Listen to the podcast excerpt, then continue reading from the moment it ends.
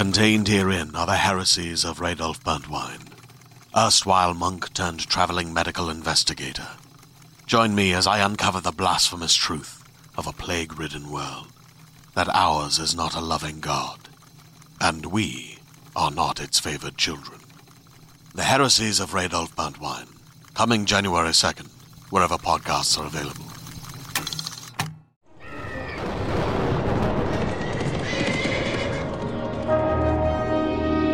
Fantasy Magazine. Hi, and welcome to the Fantasy Magazine Story Podcast. I'm your host and editor of Fantasy Magazine, John Joseph Adams. Our story this week is The Machine by M. Rickert, which first appeared in the magazine of fantasy and science fiction. It's read for you by Stefan Rudnicki. M. Rickert's stories have been appearing regularly in the magazine of fantasy and science fiction for several years, starting in 1999 with her first publication, The Girl Who Ate Butterflies.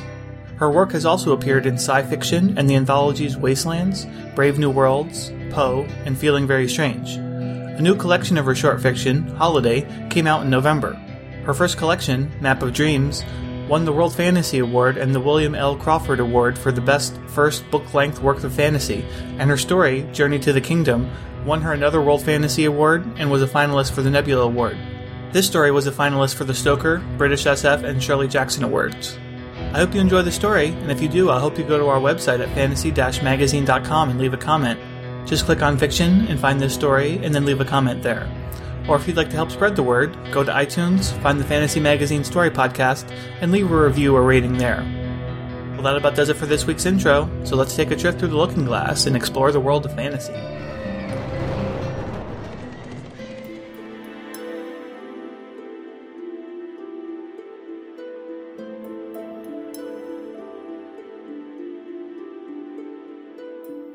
The Machine by M. Rickert.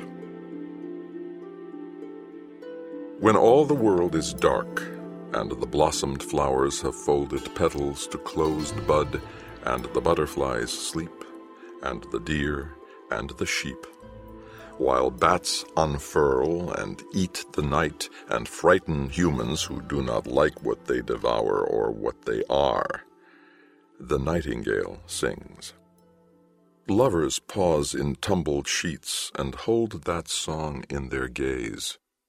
God smiles on us, they say, and return to embrace of limb and soul, or at least limb, and of course forget everything in that waking sleep of sex or love, the waking sleep of humans. Not just lovers, but children in their candy games and Pokemon hours Teenagers glued to the power of screens, TV, computer, the messy world of tactile sensation diverged. And even the old, who forget what the toaster is for, but maintain a sort of creaky wisdom. If anyone would listen between the obvious confusion of words, even they, if their hearing aids are turned just right, hear the nightingale's song and think, how nice! What beauty! Who remembers why? Perhaps it's best it remains unspoken. Why uproot the beautiful flower to expose its ugly source? Why remember the song's inception? Why remember anything but love and joy, and of course, email addresses and where the remote control is? High schools still insist on a history prerequisite for graduation, but let's face it, our brightest minds are not in universities bent over papyrus and yellow paged books, but surfing the web and unleashing the awesome power of space, selling the present for brighter teeth and mobile lives, and what's really important here? Ghosts even those that drop feathers, germy, potentially full of disease, and sing golden songs in the dark? Very nice. But what's the point? Graveyards creak with too many bones and the weight of headstones, and when the wind blows, the air is dusty with the dead. Ah, life, its hoary inevitability. What's the point? Progress promises, as it always has, immortality, But for now there is only life, and it points to death, and after that there are all sorts of theories, but the only thing certain is decay, the rattle of bones and dust. So who can blame us for loving the nightingale's song in the dark and forgetting the rest? The Story of the Nightingale's Song Philomela and Procne are sisters who play in the grass or by the stream from a time when children played like that, with each other and imagination. But let's not get too sentimental here. Things happened then that today, in all our imperfect knowledge, we would never thrust upon a young girl, right? For instance, once, when there was a plague of locusts, green eyed and scrying, the earth undulating with their greedy mandibles, a friend of theirs who menstruated in the corner of her house was forced out to walk among the insects and bleed over the crunch of them beneath her bare feet, to cast away the plague with her womanly power, which was not immediately successful, and when she returned, weeping and bitten, locusts in her hair and on her skirt, the adults swatted at her as if she was one of them, until all the locusts were corpses. And in a way she was too, her eyes like shallow water. And there was war. Great and savage battles where men actually saw who they killed, and even had the blood of the dead on their hands, and it splattered on their faces, in their beards, and it took weeks sometimes to comb it all out. The girl's father, Pandion, was in just such a war, even as they played by the stream.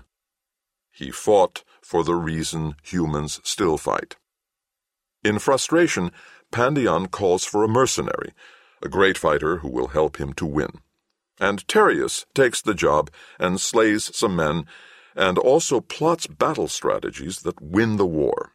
Tereus combs the blood from his beard with bones of Pandion's slain, and when the other men complain, he laughs, because to him it's all the same. The dead are the dead, and that is the only victory. Pandion thinks Tereus is like a son, a great warrior son. Come home with me, he says. We will settle payment there. You will feast with us and celebrate. Tereus doesn't really care, but he is hungry and likes the sound of sleeping in a bed, though in reality this disappoints him, and soon he has set up a tent on the castle grounds, which everyone thinks is really funny, but nobody comments on except the girls, who are innocent and do not understand what Tereus does for a living. What Tereus does now is sit in the tent and sharpen his swords, and watch the girls playing by the stream. Procne, the older, her hair in a braid that comes undone as she runs in her muslin, still shaped more like bones than woman, and the little one Philomela, her red hair long and in wild disarray of grass and clover, her dress stained with green, her little girl laughter and screams larking through the meadow. And for a moment Tereus stops sharpening, and something like a smile plays at his lips.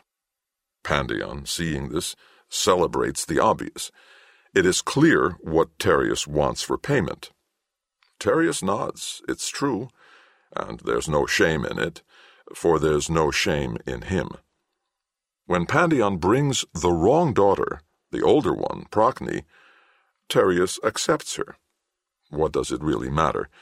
One thing Tereus knows is a body is just a body, one much the same as the other blood and bone, skin and hair, teeth. What a wedding! What a feast!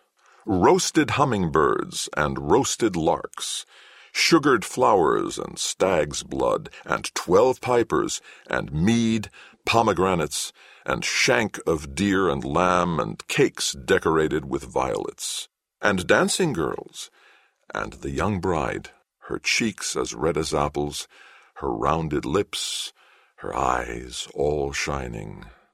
All this for me, she thinks, then glances at Tereus.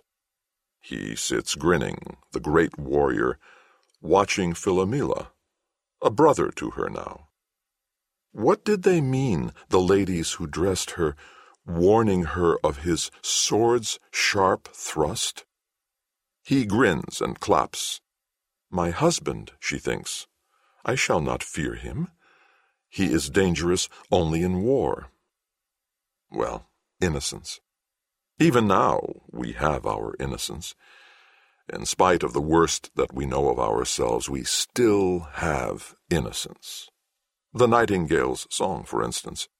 We hear only that and forget the rest, just as generations to come will remember Columbine only as a flower. So Procne had her innocence, and it was thrust from her, given up by her father to Tereus, who enjoyed it, I guess you could say. Joy may not be the right word. At any rate, they were married, and the marriage was consummated.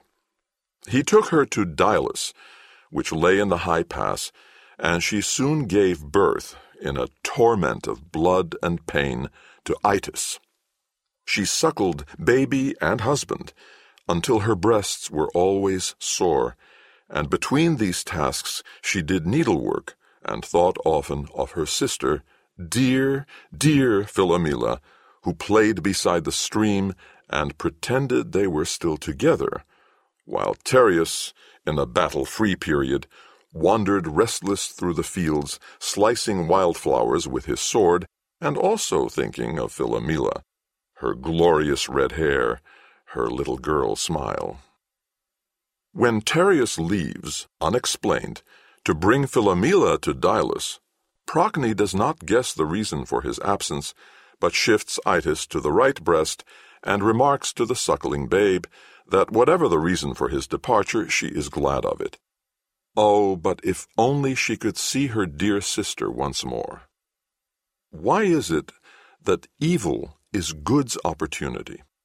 If only Tereus was speaking the truth when he told Pandion that Procne missed her sister so much he had come for her, to bring her to her sister as a sort of May Day gift. If only, as Philomela squealed with delight and packed her little sack with muslin dresses and needlework and flower garlands and colored ribbons, Tereus, who waited in the hall with Pandion, was thinking of bringing Philomela to her sister, of Procne's smile, instead of Philomela's pretty lips. If only he was interested in happiness. Philomela is going on a journey. Philomela is going to see her sister. Goodbye, nurse. Goodbye, cook. Goodbye, little dog. Goodbye, birds. Goodbye, papa. Goodbye. Goodbye, house. Goodbye, stream. Goodbye, meadow. Goodbye, everything she ever was and dreamt of. Though she does not know this, as Tereus helps her to his horse and wraps his great arms around her. Goodbye, innocence. Goodbye. Somewhere between Pandion's castle and Dylas it happens. He takes her into the forest, where she chats happily as she picks flowers for her sister, until Tereus pushes her to the ground and rapes her. How much shall be described? The sky was blue, with two fat clouds, one in the shape of a bird, the other like a sleeping dog. The ground was bumpy, and a sharp stick jutted in her back. The sun shone through the leaves, that dappled color, as if she were a fish in the stream. There was one flower just near enough to observe closely purple lips and a red center. The green stem bent slightly, a tiny white bug on the second leaf. When Tereus is finished, he is not completely satisfied. This girl talks too much. He cuts out her tongue and casts it into the brush. She screams and bleeds and weeps. He salves the wound with curing plants he stuffs in her mouth, and then he rapes her again. The birds sing. The horse paws at the ground. A chipmunk twitters in a tree. A squirrel scurries past, but she is silent. When he removes the curing leaves, the bleeding has stopped. He mounts the horse, pulls her up in front of him. They continue on their journey to Dylas. Why remember? Why tell this tale of horror? Why does evil happen? Why does it happen so often to children? And what does the nightingale have to do with this tongueless child, this evil act, this sister with Itys at her breast, who, like his father, never seems satisfied?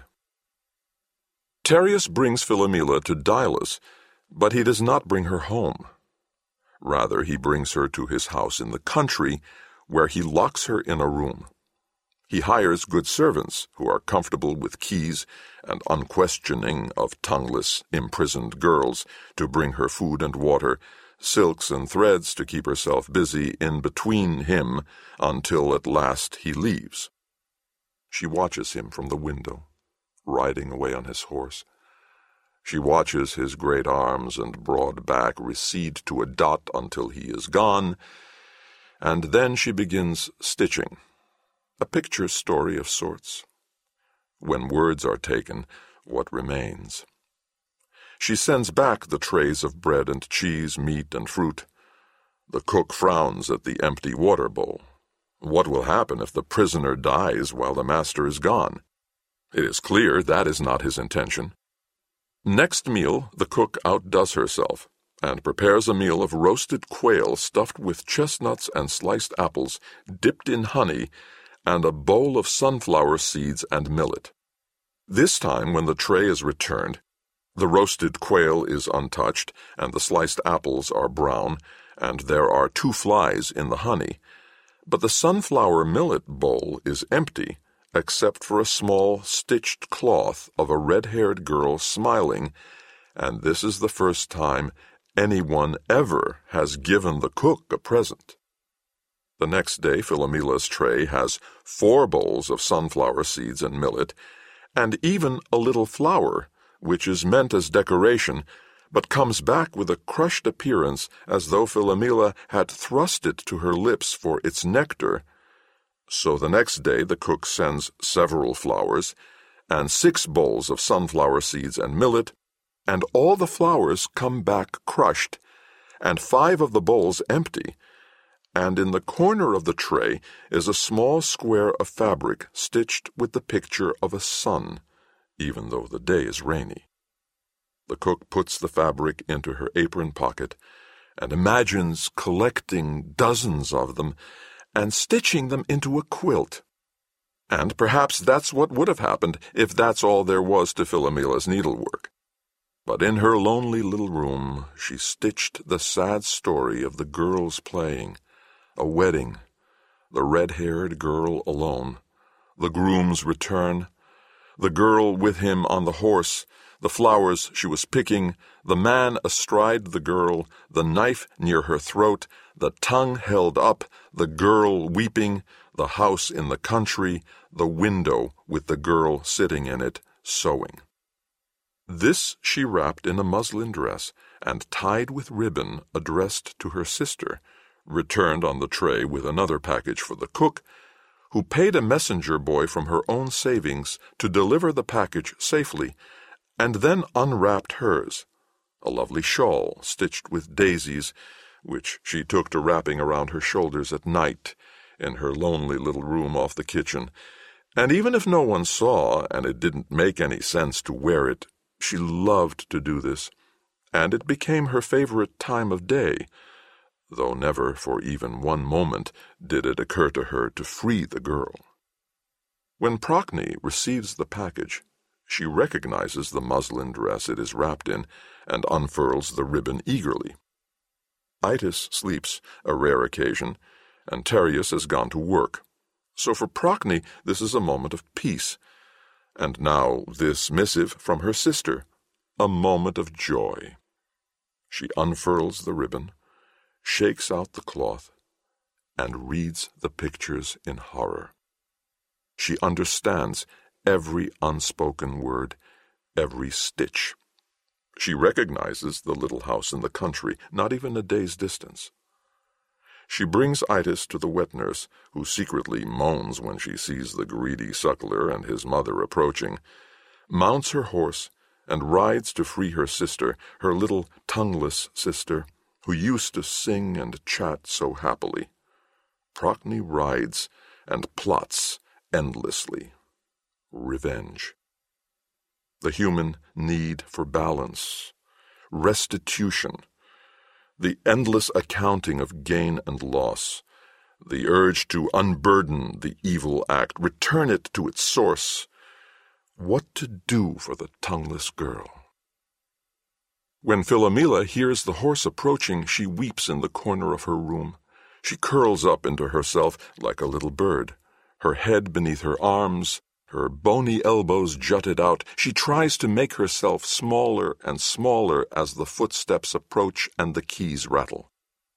When the door opens, she does not look until she hears, no, it cannot be, but yes, she hears her sister's voice, Philomela her name lovingly spoken.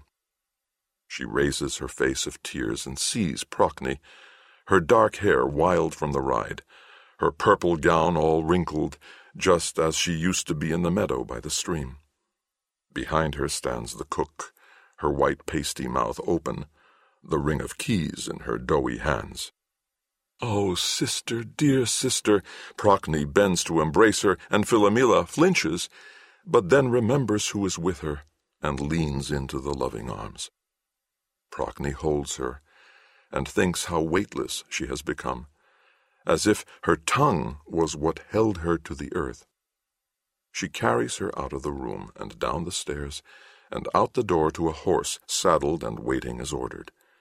This she mounts with Philomela before her, a tiny package, a little girl, a living wound. She gallops off, leaving only dust and the cook who dabs her eyes and wipes her nose, and goes back inside to her pot of onion soup. Procne brings Philomela to her house. Not their father's, but who can blame her for this choice? After all, it is their father who gave them to Tereus, yes, innocent of his evil intentions, but perhaps he should not have been so gullible. At any rate, it is clear this matter rests in their hands. Tereus is still away, killing the enemy. No, that's not right, Procne amends. Tereus is still away, killing. It is hard to remember that he has no enemy, only those he is paid to kill and those he is not, and they are interchangeable. Whatever was her father thinking to give her to such a man? Procne retrieves Itys from the wet nurse, and he immediately cries and grabs at her breast. She unlaces and lets him suckle greedily. Philomela flits about the room and shakes her head at the various plans of revenge Procne offers, until at last, in exasperation, Procne says, Well, what? Philomela raises one small white hand and points at Itys, who suckles with wide open eyes, the color of his father's. Procne looks down at him and finds the answer to the question she most often thinks when he is suckling Will this never end? Will he want me with his teeth? She looks up at Philomela, who stands by the fire, and she nods. Yes, Itys. When news arrives of Tereus's return from battle, Philomela hides in a great basket in the corner, curled up as if in a nest and Procne turns the roasted meat on the spit. Well done. They thought he'd return sooner. But this isn't really about appetite anyway. He roars into the house, the great beast of a man. Dried blood clings to his beard and eyebrows. He is hungry and lusty and says he will eat, then have her, and then he thinks he needs some time in the country. She feeds him the roasted child. He devours it, innocently. When done, he pats his full stomach, undoes his belt, and this is when Philomela rises from the basket and he realizes he's been found out. But, oh well, he's still the master. Then Procne tells him, You just ate Itys. He roars, as you can imagine. He reaches for the fire axe and chases the two sisters, whose victory seems rather short. They are weeping, and he is screaming, and the gods see this and decide it must be put to a stop. Why now and not sooner? Where were they when he raped Philomela in the woods? Where were they when he cut out her tongue? Where were they when Itys reached for his mother's breast and she unsheathed the knife instead? Where are the gods most of the time? But at last they stop it with a wave of godly hands. Tereus is changed to a hawk, Procne a swallow, and Philomela a nightingale. Later, the child's bones are found by the cook who unwittingly feeds them to the dogs. She thinks they have all gone to the house in the country, and the cook there, wrapped in her daisy shawl and fingering the fabric stitched of a smiling girl, thinks they all remain in town. And the hawk swoops down to catch a gopher. The swallow flies to Capistrano, and the nightingale discovers, on one dark and starry night, that she can sing. So she does. At close, the questions remain. Why do people hurt each other? Is evil someone born? Or something between us, something ephemeral that grows in circumstance that allows it? Why do girls and women, even today in our modern and knowledgeable world, suffer rape and mutilation? Why does anyone suffer? And what does fable, myth, story have to do with these important questions? Certainly worthy of a search on the web in between those auction sites where there are some really good deals, and at least the questions are real and the merchandise is real. Even movies are real, sort of, because they have real people in them at least. But fiction? What's the point? Everyone knows a bird is just a bird, a song is just a song, a story just a story. Why pretend it means anything? How do stories help us solve the terrible riddle of being human? How do we take all our suffering, the rapes and wars and children dying, and turn it into something like a bird song in the night? How do we become better than we've been? And how do we get from here to there when the gods seem so reluctant to help? Could it be even they don't know the answers? Maybe inquiry isn't what we need. Maybe the more we pick at the fabric of our beliefs, we find how fragile it all really is, and how there's nothing behind the cloth except empty space an infinite sky that cannot support the gravity of our assertions, how weightless we become without them. Maybe it's better not to think about that. Maybe it is just enough to know that the nightingale was once a brutalized child, and when all the world is dark, she sings.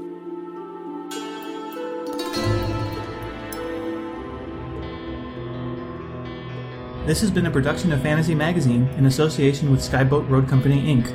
To subscribe to this podcast, comment on this story, or read additional stories from Fantasy Magazine, visit fantasy-magazine.com. Thanks for listening.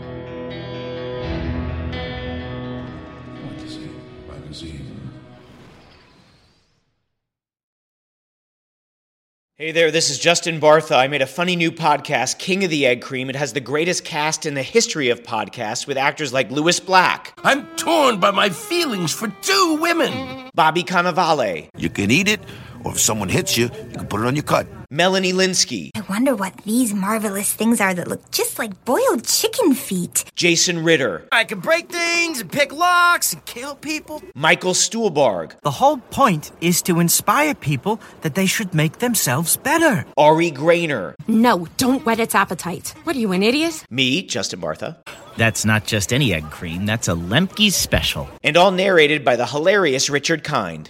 This is the story of Harry Dalowitz and how he rose from nothing to become New York's King of the Egg Cream. So if you like funny true stories, come listen to King of the Egg Cream, available wherever you get your podcasts.